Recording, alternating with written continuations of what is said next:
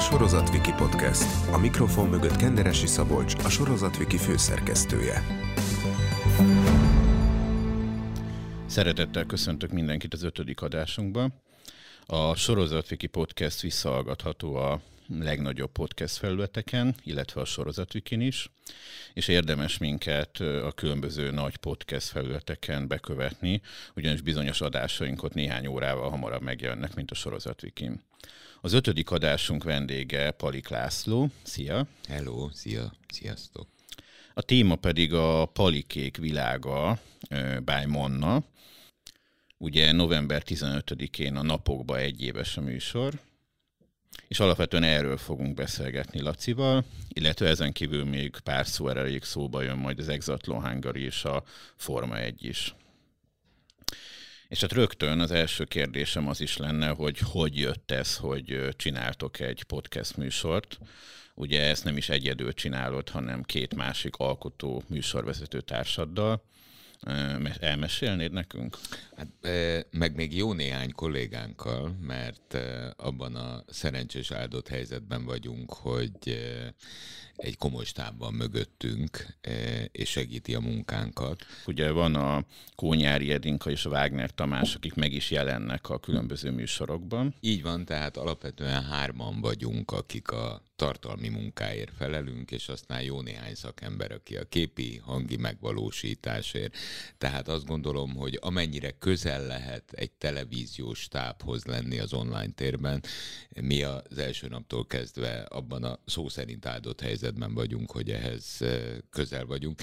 Itt jegyzem meg egyébként, hogy elképesztő tisztelettel figyelem azokat a, ebben a térben, talán mondhatom, hogy pályatársainkat, akik áttévedtek az online világba, és és itt nőttek nagyján fiatal emberek, akik kvázi egy telefonnal kezdték, na és én azt tartom nagy truvájnak, akik ma már e, sok százezres, milliós nézettségeket produkálnak úgy, hogy mondjuk egy évtized alatt építették föl e, azt a környezetet, azt a követői bázist, amivel ma rendelkeznek. Azt gondolom, hogy, hogy ez egy igazán komoly teljesítmény. A mi kísérletünk e, az úgy jött, hogy ugye mi televíziósok nem hívtuk magunkhoz az internetet, mi nem kértük, hogy legyen internet, de a kérésünk nélkül megjelent. És alapjaiban ez azt gondolom, hogy a mi mesterségünknek a műszaki környezetét teljesen átformálta.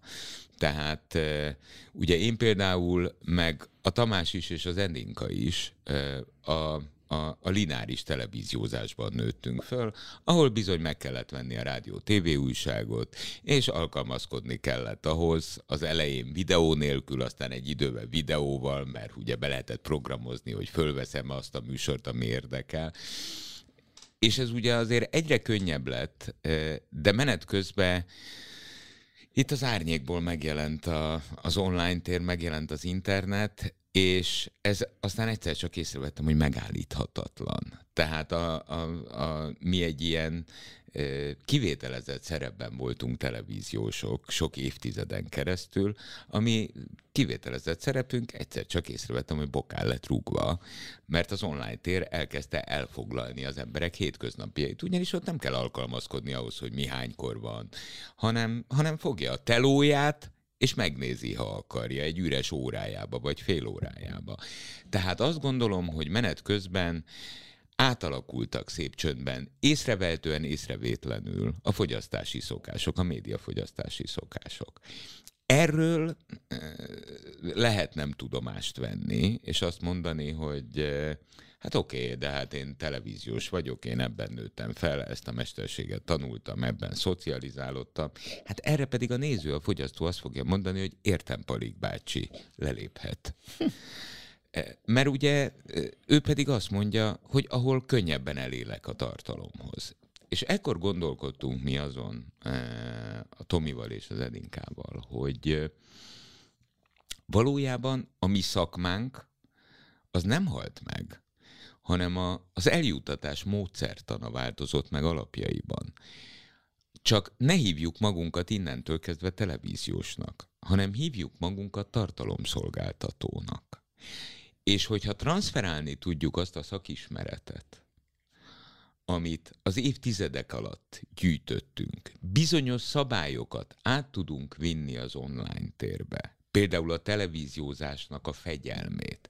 Mert a televízió, nekem még Vitrei Tamás tanította, hogy ez egy katonai fegyelemmel működő rendszer, mert túl sok ember szinkronizált együttműködése kell hozzá, hogy a termék megszülessen.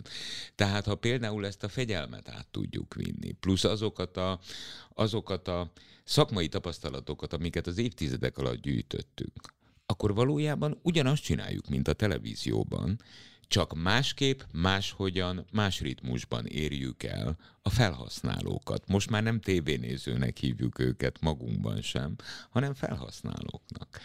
És amikor idáig eljutottunk, akkor arra gondoltunk, tam én egyébként, mert a Tominak meg az Edinkának, hála Istennek erre nem kell gondolnia, hogy eh, így még a végén megpróbálok fejest ugrani a üres medencébe, hát hogyha nem töröm össze teljesen a fejemet, és megnézem, hogy képesek vagyunk az online térben is nézőket verbuválni. Ez időben mikor volt? Hát ez akkor tájt, amikor elindultunk előtte pár hónappal. Az, hogy izgatott az online tér, bevallom neked őszintén, az már évek óta a fejemben van. Tehát az, az, az, az, csak még nem vettem magamnak a bátorságot, még, még csak úgy nézegettem, még csak úgy kóstolgattam, még csak úgy figyelgettem. Akár Magyarországon, akár külföldön, akár magyar videókat nézve, vagy külföldieket. És zseniális történéseket láttam. Tehát egyszerűen egyszerűen megdöbbentő sok, sokszínűsége van. És, és látszik rajta, hogy érdekli az embereket. Például van egy magyar fiatalember, nem tudom, hogy tudsz-e róla, világsztár a YouTube-on, szó szerint világsztár, irdatlan méretű megtekintés, tehát nagyon sok milliós megtekintés száma van, azzal, hogy vízi csúszdákat tesztel. Nem tudtam. Vízi csúszdákat tesztel világszerte. Barcelonától Dubaig, innen, és mániásan nézik. De ma már azt is nézik, amikor egyik helyről átrepül a másikra, és felszáll a nem tudom melyik légitársaság turistajáratára, a turistaosztályon megvárja, megmutatja, hogy mi a kaja a telójával, nem beszél, csak megmutatja. Egyébként azt gondolnád, hogy borzalmasan unalmas, hogy megnézed, hogy A-ból B-be átrepül. De nem tud unalmas lenni, mert a vízi csúszdák miatt ő már őrült nagy sztár. De valamelyik nap éppen a fiam szobájába mentem be, amikor is látom, hogy be van kapcsolva a tévé, természetesen YouTube megy rajta, mert ők már tévéműsort nem néznek, tehát ők az online térben léteznek. És következőt látom egy ember ül egy traktoron, amiben kisakkoztam, berakott egy GoPro-t a traktor fülkéjébe, és ansnitből, tehát hátulról láttad az embert, ahogy szánt. És akkor kérdeztem a Vilmost, hogy mit nézel? Azt mondja, hát ez a coolest ever. Tehát ez a, ez a legkomolyabb tartalom. Miért? Mit csinál? Szánt. És mondom, mióta szánt? Hát azt mondja, szerintem olyan másfél-két órája. És ezt élőbe közvetíti? Igen. És te ezt nézed? Hát persze, hát szerintem ez állat jó. Tényleg? És kiderült, hogy a haverja is nézik. Tehát, bocsánat, tanulnunk kell. Mert egy csomó olyan kreativitás jött ki az online térokán az emberekből, amit mi, akik a, egy idő után, hát évtizedek után az ember bezáródik az elefántcsontornyába, és akkor majd én elmondom neked, hogy te mit fogsz nézni, Szabolcs, ez a televíziós. Nem. Ma már ezt nem lehet elmondani az embereknek. Ma már egyszerűen olyat kell csinálni, ami őket érdekli. És akkor megnézik, de csak akkor. Tehát attól, mert te azt gondolod magadról, hogy tudod, hogy őt mit érdekli, ezt őt már nem érdekli. Tehát, eh, hogy mondjam, sokkal kegyetlenebb lett, sokkal tisztább lett a nézői felfogás az évtizedek alatt, mert akkor, amikor én elkezdtem televíziózni, akkor egyetlen darab televíziós csatorna volt Magyarországon. Hát ha tetszik, ha nem, ha tévét akartál nézni, akkor azt nézted. Én ebben kezdtem el szocializálódni. Na ma ehhez képest semmit nem lehet a nézőkre, felhasználókra, fogyasztókra rákényszeríteni. Ők fogyasztanak. Jó napot kívánok, és ha jót csinálsz, megnézik, ha nem, akkor nem. Hogy jött az, hogy a Edinkával és a Tomival fogod ezt vezetni? Hát ez borzalmasan egyszerűen jött. Ültünk, elkezdtük kreálni a tartalmat, elkezdtük formába önteni a, az, hogy szerintünk mi lenne az, amit az emberek néznének, ugye ez egy ilyen belső kutató munka, meg külső kutató munka, meg fejtörés, meg sok bizonytalanság, aggodalom, és ahogy ezek a beszélgetések zajlottak, én azt gondoltam, hogy, hogy ez természetes. Hogy ők is ott lesznek. Mert ma már a nézők elől nem lehet és nem is szabad semmit eltitkolni. Be kell tudjuk mutatni, hogy a mi szakmánk egy kollektív szakma. Tehát azt szoktam mondani, hogy ha egy műsor jó, akkor azt mi csináltuk. Ha egy műsor rossz, azt én elrontottam. Ez a szabály. Ha tetszik, tetszik, ha nem tetszik, nem tetszik. De a televíziózás egy nagyon kollektív szakma. És én azt mondtam, hogy végre egyszer ezt az oldalát is szeretném láttatni. Ugyanis menet közben, én bevallom őszintén, ezzel most nem leszek szerintem nagyon szimpatikus, de menet közben az évek alatt észrevettem például, hogy kialakult egy televíziós szakma, vagy egy szakma, amit én bevallom őszintén nem értek, hogy az mi. De ez megszületett, tehát most már úgymond hivatalos, de én azt nem, nem értem. Én ezt nem tanultam, én ehhez bácsi vagyok már. Ezt úgy hívják, hogy műsorvezető. Azt én nem ismerem. Azt nem tudom, mit csinál. Én azt tudom, ez az úgymond vitrai iskola, hisz Vitrai Tamás volt a mesterem, és évek hosszú során keresztül próbálta beleverni a fejembe ezt a szakmát. Ő azt tanította nekem, hogy ezt a szakmát érteni kell. Érteni kell minden szempontból, mert csak akkor tudunk követelni. Tehát volt, amikor gyártásvezető voltam, volt, amikor rendezőasszisztens voltam, volt, amikor szerkesztőasszisztens voltam, aztán egy idő után a vállamat lehetett hátulról látni egy interjúban, mert riportokat kellett csinálnom, és aztán elvergődtem oda is, hogy szemben is álltam a kamerával. De az nem volt cél, hanem ugyanolyan eszköz volt, mint a szerkesztés, a rendezés, a gyártás, ha az egész vertikumot átlátta az ember, akkor természetesen tudott élni és létezni a stúdióban, mert tudta, hogy miből mi lesz. Értette az egészet. Ha egy szeletet ebből kivettem, vagy kiveszek, akkor én azt nem tudnám, nem tudom funkcionálni. Tehát ez egy vertikum, ez egy rendszer, ez egy, ez egy szabályrendszer amit szerintem annak, aki képernyőn van, értenie kell, látnia kell. Én azt mondom, hogy eh, ha két társamról beszélgetünk, szerintem a Wagner Tamás ma eh, az egyik legfelkészültebb magyar televíziós szakember, eh, ő az Exatlonnak volt velem együtt a vezető munkatársa három szezonon keresztül, a TV2 részéről ő volt a delegált kreatív producer, akinek ugye az a dolga, hogy az egészet átlássa. Egy elképesztő szakmai tudással, borzalmas szakmai érzékenységgel megáldott hatalmas munkabírású ember, és ezt nem hetek, nem hónap, hanem évek során keresztül bizonyította a szemem láttára.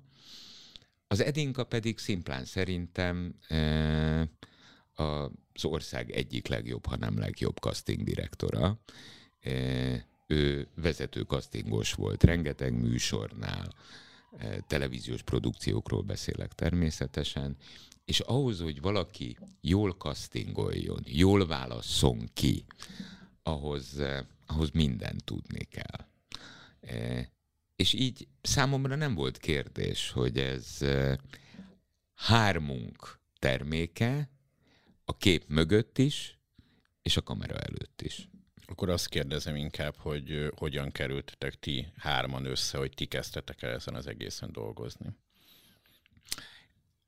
Szokásos szakmai vonal. Én a Tamást nagyon rég ismerem, és hát az elmúlt éveket meg együtt töltöttük. Hát amikor volt szabadidőnk, körülbelül három perc, mert ez mondjuk az Exatlon az egy ilyen napi 14-16 órás ö, munkafolyamat a 7-7 napján, de amikor naponta elmentünk futni, akkor mindig beszélgettünk, és hát miről beszélgetnénk, hát még nem volt elég aznapra belőle, szakmáztunk. Ez még kint Dominikán. Még kint Dominikán. És valójában a konkrét ötletek ott és akkor születtek meg, és én az Edinkát például a Tomin keresztül ismerem. Ők rengeteg ö, nagy volumenű televíziós produkcióban dolgoztak együtt, és, ö, és ennyi. Tehát ez, ez normális szakmai ismerettség. Hogy jött a képbe a Manna FM, és hogy ezt az ő felületükön velük együtt fogjátok csinálni? Az egy találkozás. A Manna FM-nek a a vezetője az Enyedi András, aki szintén régi televíziós. És ő a Manna FM-ből, amelyik egy regionális rádióadó volt, a tulajdonosokkal való egyetértésben egy, eh, hogy mondjam, multifunkciós 21. századi médiavállalatot szeretett volna csinálni, ebben közös akarat volt a tulajdonosok és a menedzsment között, és ennek kapcsán kezdtünk el beszélgetni, megint csak a szakmai ismerettség. És mivel, hogy mi már gondolkodtunk, de valójában ezek csak gondolatkísérletek voltak, hisz mondtam neked, hogy évek óta figyelgettem én az online teret, hogy az milyen lehet, hogy fáj, stb. Ez egy, ez egy jó találkozás volt, egy jó időpont és az ember mikor vágná új fába a fejszéjét, és érezné a bukit, hogyha nem 60 évesen. Gondoltam, hogy mi bajom lehet, legfeljebb megint összetöröm az orrom képletesen, vagy valóságosan. Ugye november 15-én indultatok, ezt már, ezt már említettük. Milyen céllal, milyen várakozással intottátok el a műsort? Hát számbeli várakozásunk nem volt, bevallom neked őszintén. Mindenképpen azt szerettem volna, hogy egyrészt értsük meg ezt a világot, tanuljuk,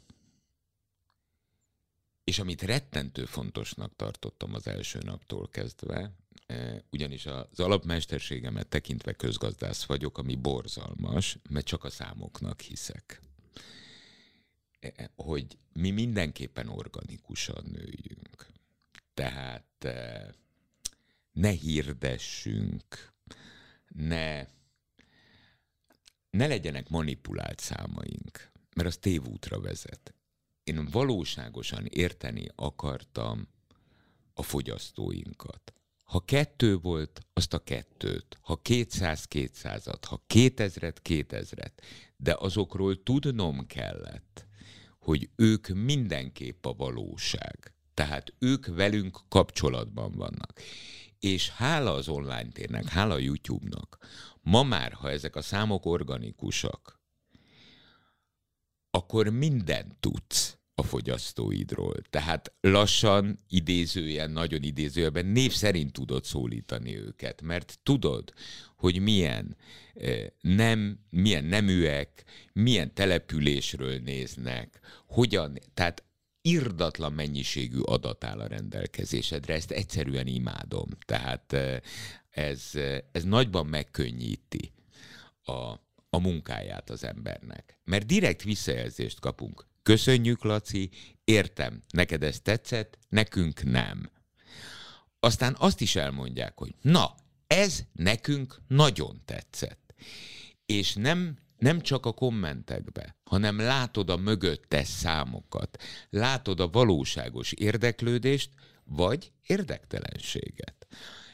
Én bevallok neked férfiasan valamit, erről még hála Istennek ebbe az egyébben sehol nem beszéltünk. én az Enyedi Andrist, ugye, aki a Manna vezetője, azt nagyon sajnáltam az első két hónapban. Én elviselhetetlen voltam. Ugyanis állandóan érteni akartam, tudni akartam, online szakértőkkel akartam beszélni. És aztán egy idő után rájöttünk, hogy azokon a szávokon kívül, amiket ki tudunk nyerni a saját csatornánkból, azok, azokon kívül nincs más tudás. Azokat a számokat kell jól értelmezni, jól érteni. Na most ma már tudom, így egy év távlatából, hogy elképesztően hisztériásan türelmetlen voltam. Mert én azonnal akartam mindent. És akkor mindenki nyugtatott, hogy de hát ezek jó számok, hát miért nem örülsz? Hát én ennek nem örülök. Ugye mondjuk el, hogy az első időszakban, első hetekben, egy-másfél hónapban, ugye a legtöbb videó ilyen pár tízezres nézettséget ért el, ami mm, talán egy ilyen műsornál még kevésnek számított a mostaniakhoz képest is, és ezért volt ez, mert ezeket Persze, láttad? mert én például azt nem tudtam érteni az online térből, vagy értelmezni televíziósként, hogy Laci, csináld meg a videót. Lehet, hogy két nap után csak 20 ezeren vagy 30 ezeren nézték meg. Ne nézz rá, várjál két hónapot, és nézz rá. Hopp, már 80 ezer. Ugyanis meg kellett értenem, meg kellett éreznem azt, hogy valójában mit is csinálunk, amit te is, egy könyvtárat. Amit akkor, amikor ideje van a felhasználónak, lehet, hogy tesz egy mentálnótot, és azt mondja, hogy na ezt majd egyszer megnézem. És akkor elmegy nyaralni, akkor van ideje, akkor nyugodtan meg tudja nézni. Tehát egyes számú szabály, amit így egy év távlatában tudok, és innen is elnézést kérek visszamenőleg a kollégáimtól, barátaimtól, hogy elviselhetetlen voltam. Nyugi, Laci, türelem, várd meg. Volt olyan videónk, ami lineárisan fejlődve ma már 200 ezres megtekintésnél tart, az elején alig nézték, de folyamatosan növekszik a nézettsége és miután látszott már ez néhány hónap után, hogy nőnek a számok visszamenőlegesen, illetve talán a akkor kikerült videóknál is már inkább nagyobbak voltak a számok. Ha most megnézzük a csatornát, akkor sok videónál százezres megtekintések vannak, akkor megnyugodtál, vagy akkor hogy álltál ehhez? Hát euh, én azt szoktam gondolni, hogy ha én megnyugszom, akkor meghaltam. Tehát megnyugodni nem nyugodtam meg, olyan szintre sikerült Laci bácsit lehigasztani, hogy most már nem gyilkolom meg a környezetemet naponta 16 telefonnal, hanem érted, tehát most már van annyi adat a birtokunkban, hogy, hogy képes vagyok értelmezni dolgokat. Ugye az elején a bizonytalanság abból is fakadt, hogy nem volt elég adat. De én azt nem tudtam, hogy az még nem elég adat azt gondolom, hogy, eh, hogy az egyes számú tanulság, hogy ez egy türelemjáték. És ahogy kezdtük a beszélgetést, hogy borzalmasan tisztelem azokat a fiatal embereket, akik 5-10 évet raktak és raknak bele abba, hogy centiről centire fejlődjenek és hisznek magukban, hisznek abban, amit csinálnak, és időt adnak neki. Ezt, eh, ezt nagyon nagyra becsülöm és kicsit szégyellem is magam a saját türelmetlenségem miatt. Annyiban bocsássunk meg nekem, hogy már elég öreg vagyok ahhoz, hogy azt mondjam, hogy már nincs olyan sok időm, tehát gyorsan akarok eredményt.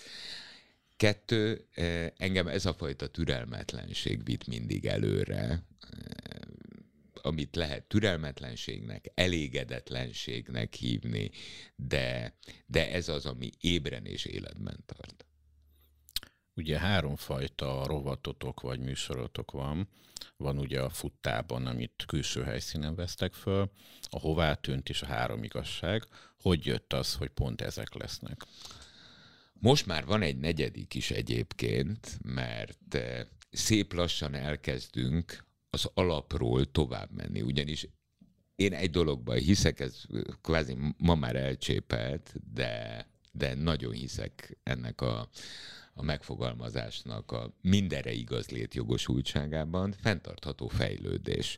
Abban a pillanatban, ha nem fejlődünk, akkor megálltunk, megrekedtünk, önmagunkat ismételjük, unalmassá válunk. Nézd meg, a sorozat Wiki is az egyik legkomolyabb szakmai fórumán nőtte ki magát a mesterségünkbe az évek alatt. Mit csinálsz? Te is csinálsz egy podcastot, tehát fejlődsz. Na, Köszönjük mi szépen. is, mi is ezt, ezt az utat, ezt a logikát követjük, és és most is törjük a fejünket, és nem árulok el titkot, fejlődni fogunk. Vannak dolgok, amiket, amikre hála Istennek azt mondom, hogy jó ráéreztünk. Mindenki azt mondta nekünk, hogy túlbuzgók vagyunk, nem szabad heti formá, heti három műsorral kezdeni, mert ki fogunk égni, mert nem fogjuk tudni ezt lekövetni, aztán, hogyha a HT3-ból majd kettő lesz, akkor, akkor majd ezért megbüntetnek a felhasználók, stb. Itt jön jól a televíziózás. Föl kell mérni a képességeinket, föl kell mérni a környezetünket, elemezni kell előre, és utána fegyelmezetten betartani. Hála jó Istennek, most azt tudom mondani, te mondtad, hogy egy évesek vagyunk. Egy év alatt mi tartottuk ezt a napi három, de nem csak, hogy napi három, hanem hétfőn, 18 óra. Nem napi három, heti három. Heti három. Nem csak a napokat, hanem az órákat is precízen tartottuk. Mert azt gondolom, hogy ha mi fegyelmezettek vagyunk, akkor lehet ránk számítani. És a felhasználó, én azt gondolom, ezt értékeli. Mert ő tudja, ha süt a nap, ha esik az eső, ha havazik, ezen a csatornán megkapja ekkor és ekkor az őt érdeklő tartalmat. Ezt sikerült kialakítanunk, sikerült egy munkarendet, egy forgatási rendet, egy szisztémát fölépíteni, és azt gondolom, hogy, hogy ezt bejárattuk. Aztán jött az az úgynevezett negyedik formátumunk, amit váltogatunk, mert vagy hová tűnt van szombatonként, vagy nem hétköznapi történet. A nem hétköznapi történet az már egy kicsit eltér a másik három sztoritól, mert ott hétköznapi emberek nem hétköznapi történeteit próbáljuk bemutatni. Mondok példákat. A fiatal ember, aki 109 kilót fogyott, majd ezt a tapasztalást, ahogy elvesztett 109 kilót, elkezdte átadni másoknak, és ma már ez a fő foglalkozása. Úgy gondoltuk, hogy őt érdemes bemutatnunk. Vagy az a ma 21 éves fiatalember, aki a ma már sok milliárd forintos bevétellel, éves bevétellel működő vállalatát 14 évesen álmodta meg. 18. születésnapja után egy nappal lett ő az ügyvezető igazgatója, mert előbb nem lehetett ügyvezető igazgató. Azt gondolom, hogy ezek, ezek bemutatásra kész történetek. És, és ezzel mi már évközben léptünk egyet előre a folyamatban. Miközben az eredeti tartalmainkhoz nem nyúlunk. Mert ez is tilos, ez is televízió szakma. Amit a néző megszokott, azt nem szabad elvenni tőle. Azt neki oda kell adni, mert ő megtisztelt minket azzal, hogy elkezdte nézni a csatornánkat, ne talántán ebben a világban, ahol elkezdtek az emberek leszokni a feliratkozásról, mert túl sok a notification, amit kapnak, stb még fel is iratkozott, akkor én azt gondolom, hogy a minimum az, hogy mi kiszolgáljuk. És erre szoktam azt mondani, hogy igaz, hogy nekünk azt tanácsolták az elején, hogy ne vágjunk bele a közepébe azzal, hogy heti három tartalom. Én azt mondom, hogy még van négy üres nap a hét.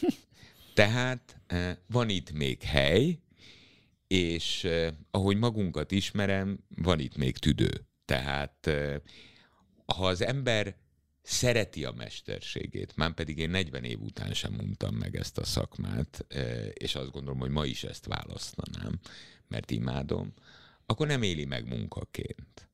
a Tomival meg az Edinkával szoktunk beszélgetni, amikor éppen nem halára vagyunk leterhelve, akkor valamelyikünk idegesíti a másikat, hogy mit csinálunk már.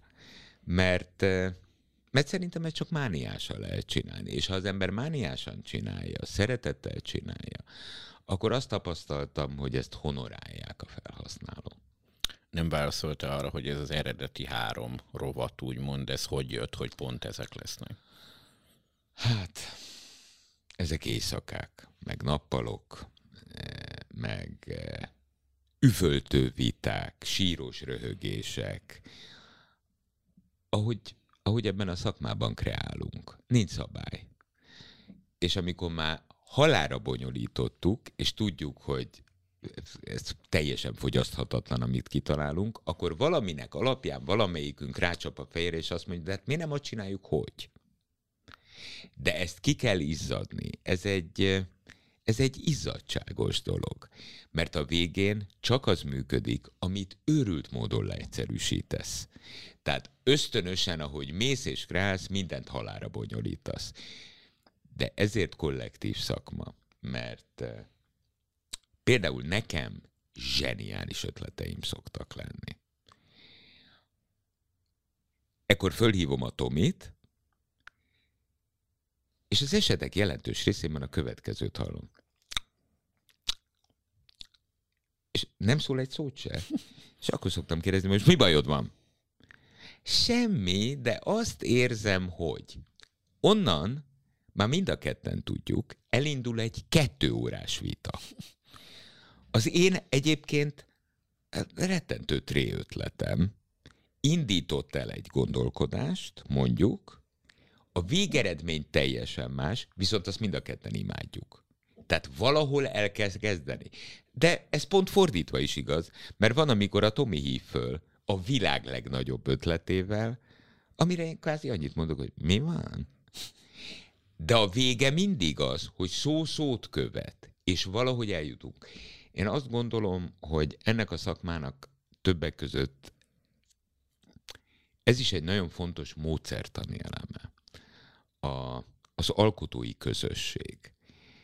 Egyedül is lehet kreálni, de a kreátum szerintem közösségi térben születik. Szó szót követ. Nálunk például soha nincs az, hogy valaki elkezdi féltéglával ütni a mellét. Ezt én találtam ki. Ez teljesen lényegtelen, hogy kitalálta ki. Teljesen lényegtelen, hogy az adott szót kimondta ki. Mert ahhoz el kell jutni ezekben a gondolati spirálokban. Lehet, hogy ő mondja ki, vagy én mondom ki. De az nem azt jelenti, hogy ő vagy én találtam ki. Ezt vagy kitaláltuk, vagy nem. Vagy jól találtuk ki, vagy nem. Mert ez az őrült nagy kockázata ennek a szakmának.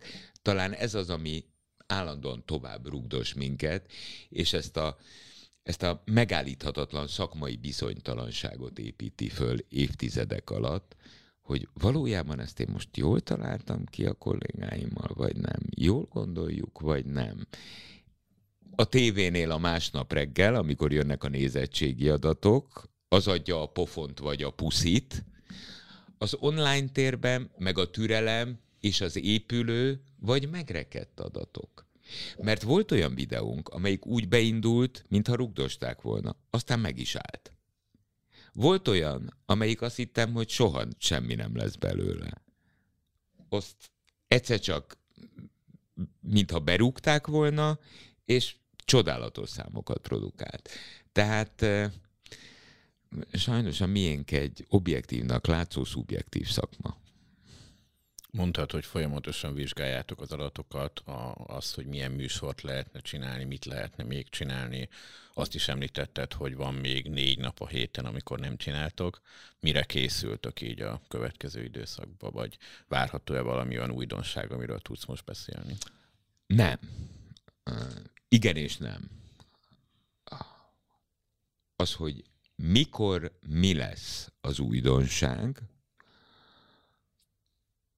ma is, tehát szó szerint a mai napon is ezt beszéltük. mindig tervezünk, mindig megyünk előre. Viszont annyi szakmai alázatunk és türelmünk van, hogy csak akkor állunk elő valamivel, amikor mi úgy gondoljuk, hogy kész vagyunk. Tehát mi nem szeretnénk a nézőinkkel kísérletezni hanem előbb saját magunkban vergődjük végig, vergődjük le, rengeteg ötletünk van.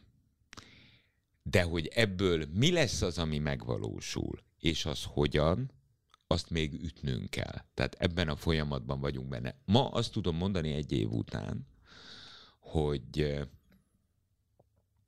a jelenlegi nézői közösségünket tanuljuk, értelmezzük. Már sokszor úgy érezzük, nem akarok álszerény lenni, sokszor úgy érezzük, hogy beszélgető viszonyba vagyunk velük. Tehát értjük, hogy ők mire kíváncsiak, ők értik, hogy mi hogyan csináljuk azt, amire ők kíváncsiak. Nagyon fontosnak tartottam egyébként, hogy legyen egy eh, úgymond saját hangunk, egy eh, saját megközelítésmódunk. És azt gondolom, hogy eh, hogy nagyon örülök, hogy ez átjött. Mert azt érzem a, a, a, a fogyasztóink visszajelzéséből, hogy átjött. Van egy, ismét Vitrai Tamást kell idéznem, egy vitrai féle eh, alap kommunikációs szabály. Ahogy valakihez szólok, úgy szól vissza. Elkoptatott, de akkor is tényszerű, mára egy picit elvadult a tömegkommunikáció világa. Az a jó, hogy ha bántunk, ha bántva kérdezünk, ha bántva beszélgetünk, ha, ha egy picit nyomozók vagyunk, ha egy picit rápirítunk a másikra, ha, ha negatívumait emeljük ki egy embernek. Miközben szerintem minden emberben ott van a szépség. És minden emberben ott, van, ott vannak a, a nagy titkok. És ha valakihez szépen szólok, akkor, eh, akkor én azt gondolom, hogy, eh, hogy többet megtudok róla, eh, mint hogyha, mint hogyha élesen kérdezem. Ehhez természetesen, természetesen az is kell, hogy bennünk legyen a kíváncsiság hogy tényleg érdekeljen az az ember. Tényleg érdekeljen, hogy honnan jött, hova megy, mit csinál, hogyan csinál. Elképesztő dolgokat lehet megtudni az emberektől, önmagukról, normális szóval. Tehát köszönök, elbúcsúzok, nem bántom, hanem megkérdezem, hogy hogy mint? És el fogja mondani. Említette többször itt a nézői visszajelzéseket. A különböző videóitok alatt lévő YouTube kommentek, illetve az egyéb Facebook, Insta helyeken lévő kommenteket mennyire figyelitek, mennyire elemzitek? Hát természetesen figyeljük őket, hát mert mindent figyelünk. Tehát eh, a, aki adatot, információt ebben a mesterségben ignorál, az, az, az azt gondolom azt jelenti ki, hogy akkor engem nem érdekel a nézői vélemény. Én azt gondolom, hogy minden egyes reakció fontos, és minden egyes reakciót a saját helyén kell kezelni. Nekünk, ami nagyon fontos, a tömegigény, hisz ezt tömegkommunikációnak hívják. A tömegigény minél mélyebb szintű ismerete. Ha tömeges elutasítás van, azt meg kell értenünk. Ha tömeges pozitívum van, azt is meg kell értenünk, mert tanulnunk kell belőle. Tehát az, ha, ha tömegesen pozitív visszajelzéseket kapunk, az nem azt jelenti, hogy ott elégedetten a bicepsünket kell puszilgatni, hanem, hanem azt kell mondani, hogy akkor ez az irány, ez érdekli őket. Ez egy picit olyan, mint hogy bemész egy étterembe Hát egy jó étterembe figyelik, hogy mi az, ami érdekli a vendégeket, mit szeretnének enni. Tehát ha ott az étterem, és az étlapon nincs rántott sajt, és bejön valaki, és azt mondja, hogy szeretnék rántott sajtot. Hopp, pillanat türelmet, megoldjuk. Vesz egy darab trapistát, fölszeletteli, bepanírozza, kirántja. Majd másnap is kér valaki egy rántott sajtot. Hát egy idő után, ha jó a vendéglátós, akkor fölveszi az étlapra, sőt, odaírja mellé, hogy a környék legfinomabb rántott sajta. Figyelünk a visszajelzésekre. Ebben benne vannak a kommentek, a pozitív és negatív észrevételek, a lájkok és a diszlájkok, a nézettségek, a mikor nézte, a hány percig nézte, a hol hagyta ott, hol kapcsolódott bele. Hála Istennek még egyszer őrült mennyiségű adatot produkál a YouTube és az online tér, és csak venni kell a fáradtságot, és, és értelmezni kell. 2021 őszén indultatok. Előtte nem sokkal a TV2-vel közösen bejelentettétek, hogy ugye távozol az Exatlon Hungary-ből, és a mi olvasóinkat, hallgatóinkat biztosan nagyon érdekli, hogy ez miért történt meg. Előtte néhány hónappal a többször az adásban említett Wagner Tamás, kreatív producer távozott nyáron az Exatlonból, és esetleg ehhez volt köze, vagy máshoz, vagy mit tudsz erre mondani? Én erre egy dolgot tudok mondani. Akkor, amikor én eljöttem a TV2-től, akkor kiadtunk egy sajtóközleményt, amely sajtóközleményt mind a két fél magáénak tudta, a TV2 is és én is, és ennél többet nem tudok és nem is szeretnék erről beszélni. Ugyanis azt gondolom, hogy abban a sajtóközleményben egy dolog volt benne, amit ma is nagyon fontosnak tartok. Nagy-nagy szeretettel emlékeztünk arra a három évre, amit együtt töltöttünk. Én a TV2-re, a TV2 pedig erre a három évre, amit ö, együtt csináltunk. Szerintem ö, nekem legalábbis személy szerint egy csodálatos szakmai emlék amit a TV2 kötelékében élhettem meg, ugyanis az Exatlon a napi televíziós sorozatok világába egy új szint hozott, ami a ami számomra talán a legfontosabb volt, hogy amikor az első szezon után hazajöttem, azt láttam, hogy a rettentő élelmes eh, és okos testnevelő tanárok, azok eh, a gyerekek közötti népszerűség, a műsor gyerekek közötti népszerűsége okán exatlon órákat kezdtek tartani testnevelés óra helyett, mert arra viszont nagy lelkesedéssel mentek a gyerekek, pirosba öltözve, kékbe öltözve, és ezt őrült fontosnak tartottam. Nagyon fontosnak tartom a mai napig, hogy a TV2 megvett egy olyan formátumot, először is talált egy olyan formátumot, majd megvett, ahol bebizonyította azt a mániámat, amit soha nem próbálhattam ki ezelőtt. Itt kipróbáltam, és hála Istennek működött, mert mindig azt vallottam, hogy sporttal főműsoridőben is lehet eredményeket elérni. És a TV2-nek sikerült találni a világba. Nem könnyű egyébként, mert millió formátum van. Egy olyan formátumot, ami elnyerte az emberek tetszését, amit eh, hála Istennek nagyon néztek, nagyon szerettek. Annak, hogy én eh, ennek a produktumnak, ennek a folyamatnak az első pillanattól kezdve részese lehettem, eh, örökké hálás leszek eh, a, a, a csatornának, mert ez, ez még egy igazán nem várt nagy kaland volt az én életemben. És, és én erre emlékszem. Hála Istennek szerintem egyébként ők is. Hiányzik neked a műsor?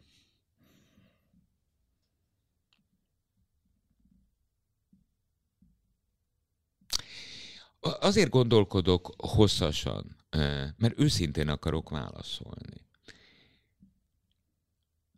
Egyrészt nekem semmi nem hiányzik, amit megélhettem az életemből és minden nagyon hiányzik, amit megélhettem az életemből. Ez most faramúci módon hangzik, de, de őrült mennyiségű kaland van mögöttem ebből a lassan 61 évből, amit megélhettem. A, a Forma 1-től a Dakarokig, az Exatlontól nagyon sok mindenig, amit csináltam, csinálhattam, részese lehettem. Ezek életperiódusok, amiket én azt gondolom, hogy a mai napig azt tudom mondani, hogy mindegyiket tisztességgel zártam le. És nem marad bennem hiányérzet. Ettől még meg ne kérdezd, hogy a Dakar hiányzik-e vagy nem. Hát persze, hogy hiányzik. Hát hogy a francban ne hiányozna?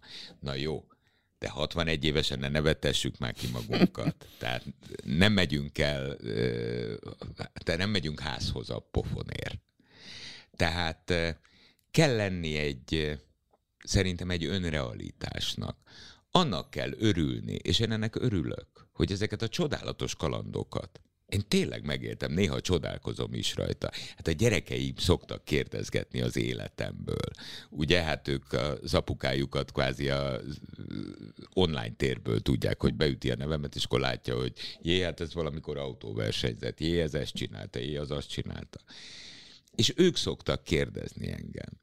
És akkor szoktam mondani, hogy figyelj, én már nem is emlékszem rá. De jó volt. Jó volt. Mind, és minden úgy jó, ahogy van.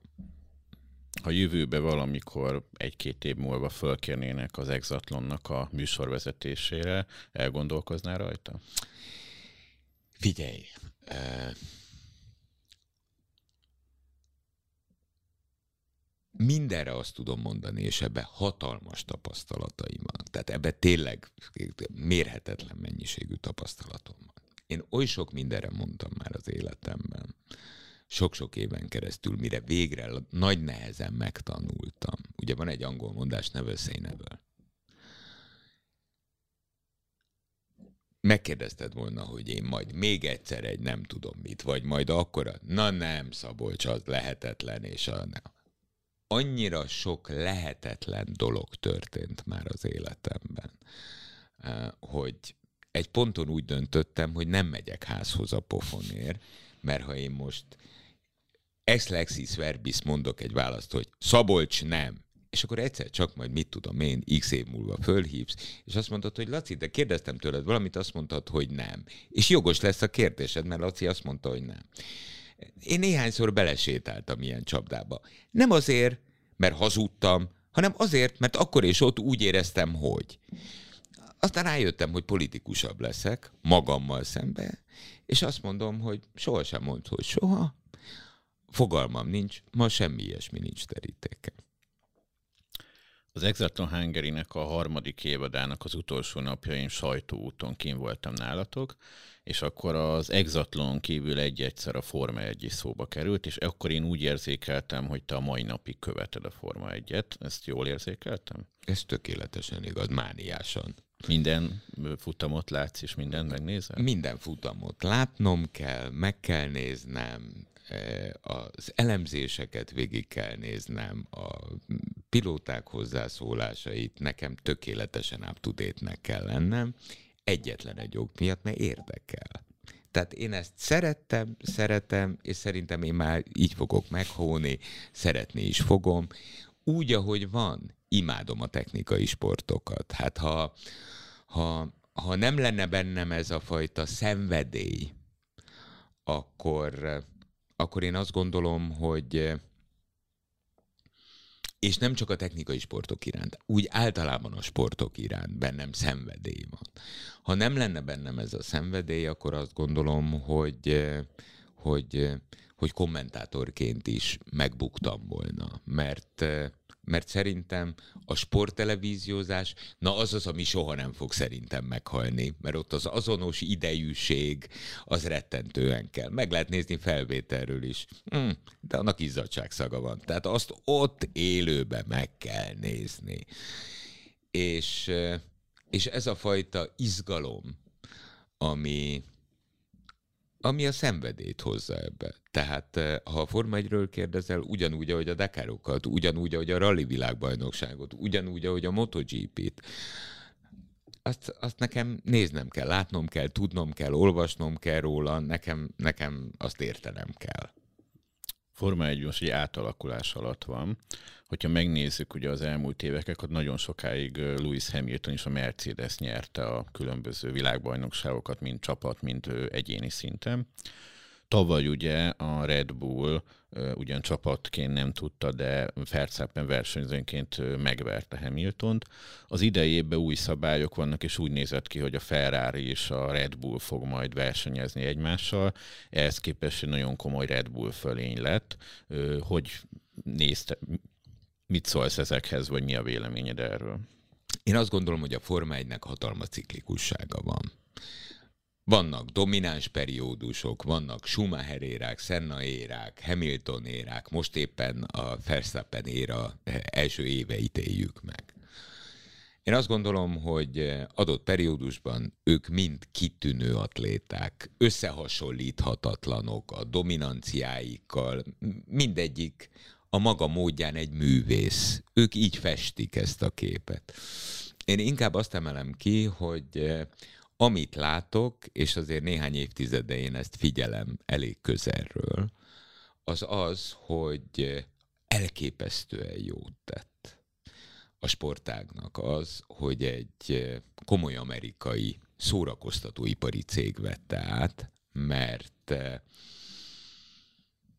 elképesztő dinamikával megy előre a Forma 1. Hát elég, ha csak a futamszámokat nézzük. Elég, ha azt, hogy azt látom, hogy kvázi most már lassan minden hónapban egyszer Amerikába is van verseny, ahova egyébként sok százezer ember kimegy. Valójában miért is például? Mert a Netflix elkezdte bemutatni a maga Forma 1-es sorozatát. Kulisszák mögött. Így részt. van, így van. Mi történik?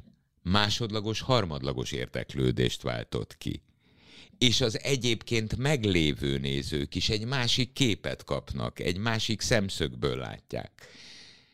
Zseniálisnak tartom. Tehát egyszerűen azt, hogy egy tökéletesnél tökéletesebbre fölépített rendszerre még lehetett 19-re nem egy, nem kettő, hanem három lapot húzva fénysebességgel fejleszteni, ez valami elképesztő, minden technika és technológia, viszont a nap végén ott van a közbetét, aki összeköti a pedált a kormányjal, és megjön a humán faktor.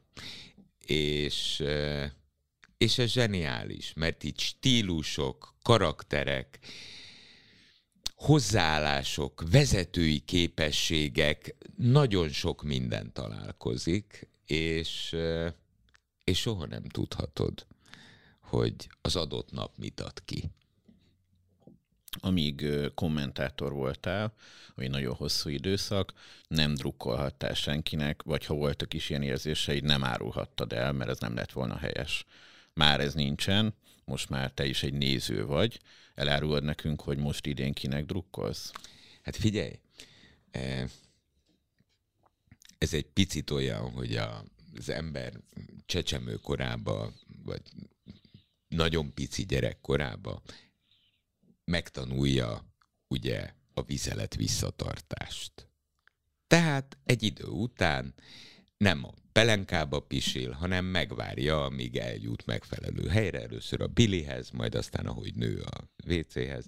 Tehát ez egy, ez egy rendszer, ami kialakult. Én nem tudom hány évig, 20x évig közvetíthettem Forma 1-et. Annyira kialakult bennem az, hogy nem szurkolok senkinek. És tényleg nem szurkoltam senkinek.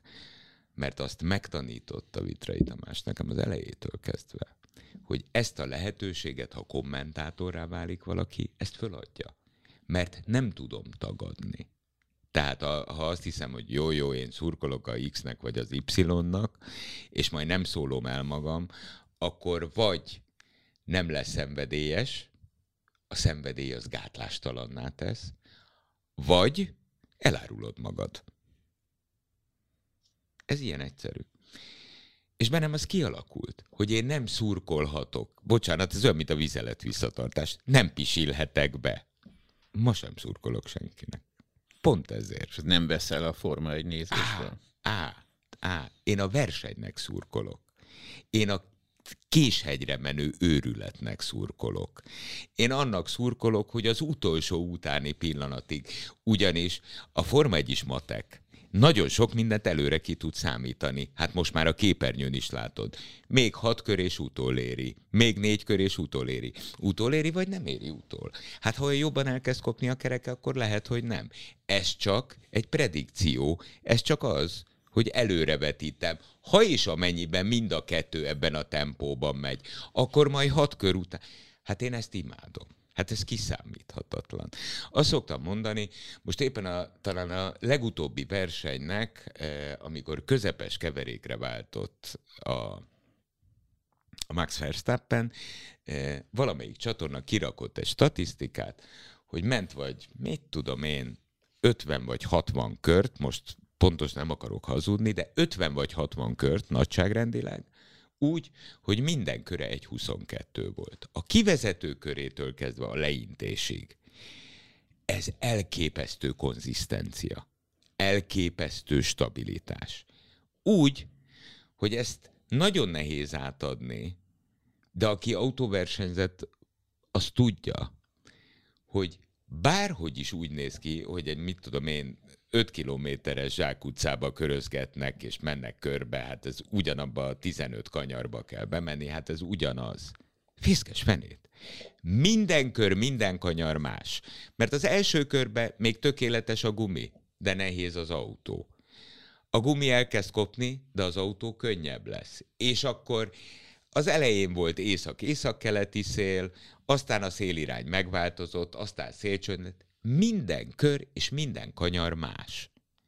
Ehhez képest, mit tudom én, 50 körön keresztül 1 perc 22-es köröket megy. Ez, ez hogy? Zseniálisan balanszírozzák ki a különbségeket. Én azt szoktam mondani egyébként, hogy azok a pilóták, akik fölállnak egy Forma 1-es rajtrácsra, azok mind nagyon különleges képességekkel rendelkező top-top-top atléták bármit kibírnak, és bármilyen hozban, elképesztő precizitással. Ők a legjobbak legjobbjai. Ugye a költségsapka, ez egy új szabályként most jelent meg. Korábban is nagyon sokszor szó volt róla, de nem vezették be soha. És azóta is viták vannak róla, hogy ki az, aki egy-két százalékkal megszegte, betartotta, kellene. Neked mi a véleményed erről? Jót tette a Forma 1-nek. Hmm. Azt gondolom, hogy hosszú távon kiegyenlítettebbé teszi. Ugyanis, hogyha őrült szélsőségek vannak a költségeket illetően, akkor, akkor, akkor unalmassá válik. De most például, ha csak a középcsapatokat nézed ebben a világbajnoki sorozatban. McLaren, Renault, Alfa Tauri, és sorolhatnám, mert valójában mindenki középcsapat volt. A Red Bullt említetted. Valójában a Red Bull halványan talán jobb volt a többieknél, de azért ott van például a Verstappen effektus jelen évben. Tehát, ha nem lenne egy ilyen domináns pilótájuk, akkor azért a középcsapatok éle lenne, és nagy vita lenne, mert most is nagy vita van még a pontokat tekintve, hogy ki lesz a világbajnokság második helyezettje. Ugyan most ott van a, a Sergio Perez, de ez még nincs borítékolva. Tehát nem egyértelműek a dolgok. Ha kiveszed a humán effektet, tehát az emberi tényezőt, akkor én azt gondolom, hogy nagyon közel vannak egymáshoz a csapatok. Tehát ebből a szempontból, ha a néző, ha a szurkoló oldaláról nézed, akkor ez kifejezetten jó, mert kiegyenlítetté teszi, kiszámíthatatlanná teszi. Hát miért nézünk egy sportot? Ha előre lefutott meccs, akkor hello. Utolsó kérdésem. Említetted, hogy már 60 felett vagy. hol képzeled el magad munkaterületén 5-10 év múlva? Hát szerintem 60 fölött az ember e, már nagyon hosszú távú karrier céljai ne legyenek, tehát azért e, én már most is azt gondolom egyébként saját magamról az életkorom okán, hogy e, még jó, hogy megtűrnek. Azt szoktam mondani és gondolni is, és hinni, hogy jönni kell a fiataloknak. Jönni kell a fiataloknak, és az ilyen vébbacákokat, mint én, ki kell rugdosni. Azon egyszerű oknál fogva, mert az még a vénpacáknak is ad egy kis adrenalint, nekik meg területet. Ki kell nyomni. Ez az élet természetes rendje. De amíg képes vagyok úgymond a számokért harcolni, amíg, amíg érzem magamban az ambíciót, addig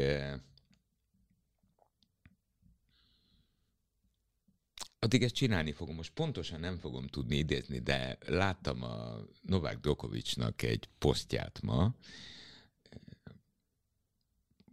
mert ugye mostanában azt kérdezik a nagyoktól, a már éppen visszavonult Federertől, Nadáltól és Djokovictól, hogy mi a véleménye a, az újakról, Alcaraz e, és a többiek, tényleg csodálatos fiatal tenitezők jönnek a palettára, és mondta, hogy e,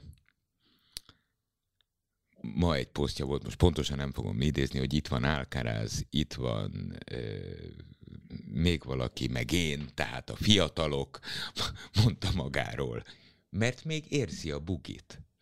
Mert még érzi azt, hogy, hogy neki ott helye van. És aztán majd egyszer csak, amikor úgy érzi, hogy több a pofon, mint kéne, akkor méltósággal vissza fog vonulni. Ahogy Roger Federer is gyönyörűen vonult vissza. Ahogy Serena Williams is visszavonult, és mondta, hogy ne, ő nem vonult vissza, csak többet most nem teniszezik eh, WTA tornákon. De én azt gondolom, hogy ezek, eh, ezek példát mutatnak ezek az emberek. Én egyetlen egyben biztos vagyok, Szabi, hogy eh, én azért ezt méltósággal szeretném abba hagyni. Tehát azt nem szeretném megvárni, amíg majd legközelebb meghívsz, vagy nem hívsz meg, és bottal kísérsz be, mert Laci bácsi tessék leülni. Tehát én azt gondolom, hogy kell lennie az embernek, annyi önkontrolljának, hogy tudja, hogy mikor van vége. Mert ezt a nézők úgy is közölni fogják velem. Tehát meg fogják mutatni a számok. És a számokkal, hála Istennek, e, és remélem, hogy ez később is így marad, soha nem vitatkoztam.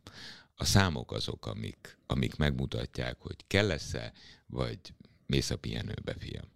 Reméljük, hogy ez utóbbi minél később fog eljönni. Nagyon szépen köszönjük, hogy eljöttél hozzánk. Én köszönöm. Én köszönöm, és további jó munkát és sok sikert a podcastotokhoz. Köszönjük szépen. Ez volt a Sorozatiki Podcastnek az ötödik adása. Ezt és a korábbi adásainkat a sorozatiki.hu-n, illetve a legnagyobb podcast felületeken, a SoundCloud-on, a Spotify-on, a Deezeren, az Apple Podcast-en és a Google Podcast-en is vissza lehet hallgatni. Mindenkinek javaslom, hogy ezeken a felsorolt felületeken kövessen be minket, ugyanis egyes adások hamarabb ott meghallgathatóak lesznek. Köszönöm szépen a figyelmet!